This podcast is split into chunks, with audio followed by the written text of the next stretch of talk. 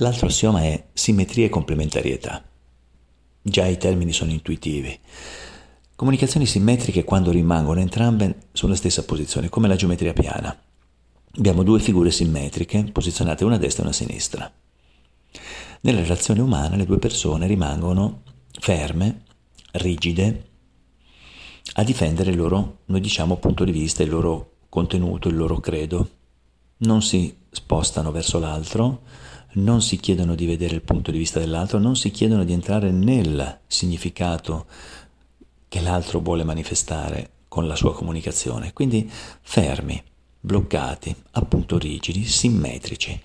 A volte questa simmetria aumenta eh, di intensità e rischiamo di arrivare al micro conflitto, poi a volte macro, e purtroppo a volte si arriva a menarci, quindi alle mani, e poi anche peggio. Quindi bisogna fare attenzione perché tecnicamente viene chiamata escalation di simmetria, cioè è talmente forte questo bloccarsi gli uni verso gli altri che aumenta l'intensità della rigidità, dell'intransigenza, fino ad arrivare a situazioni disfunzionali, come stavo pochi secondi fa dicendo.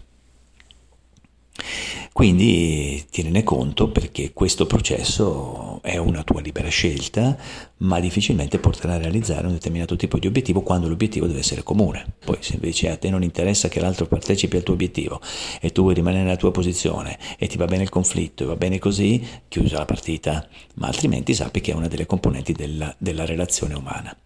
L'altra parte invece è chiamata complementarietà.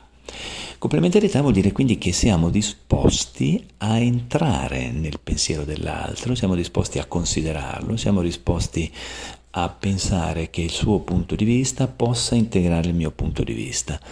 In questo caso abbiamo una eh, complementarietà positiva quando fa in modo che quello che sta avvenendo è utile al, al, all'ottenimento di un obiettivo comune, come stavamo dicendo. Quindi tu puoi avere le tue ragioni, io posso avere le mie, mettiamole insieme, troviamo un punto di incontro, quindi è una costruzione verso quel, quel, quell'obiettivo che, che, si sta decidendo di realizzare insieme.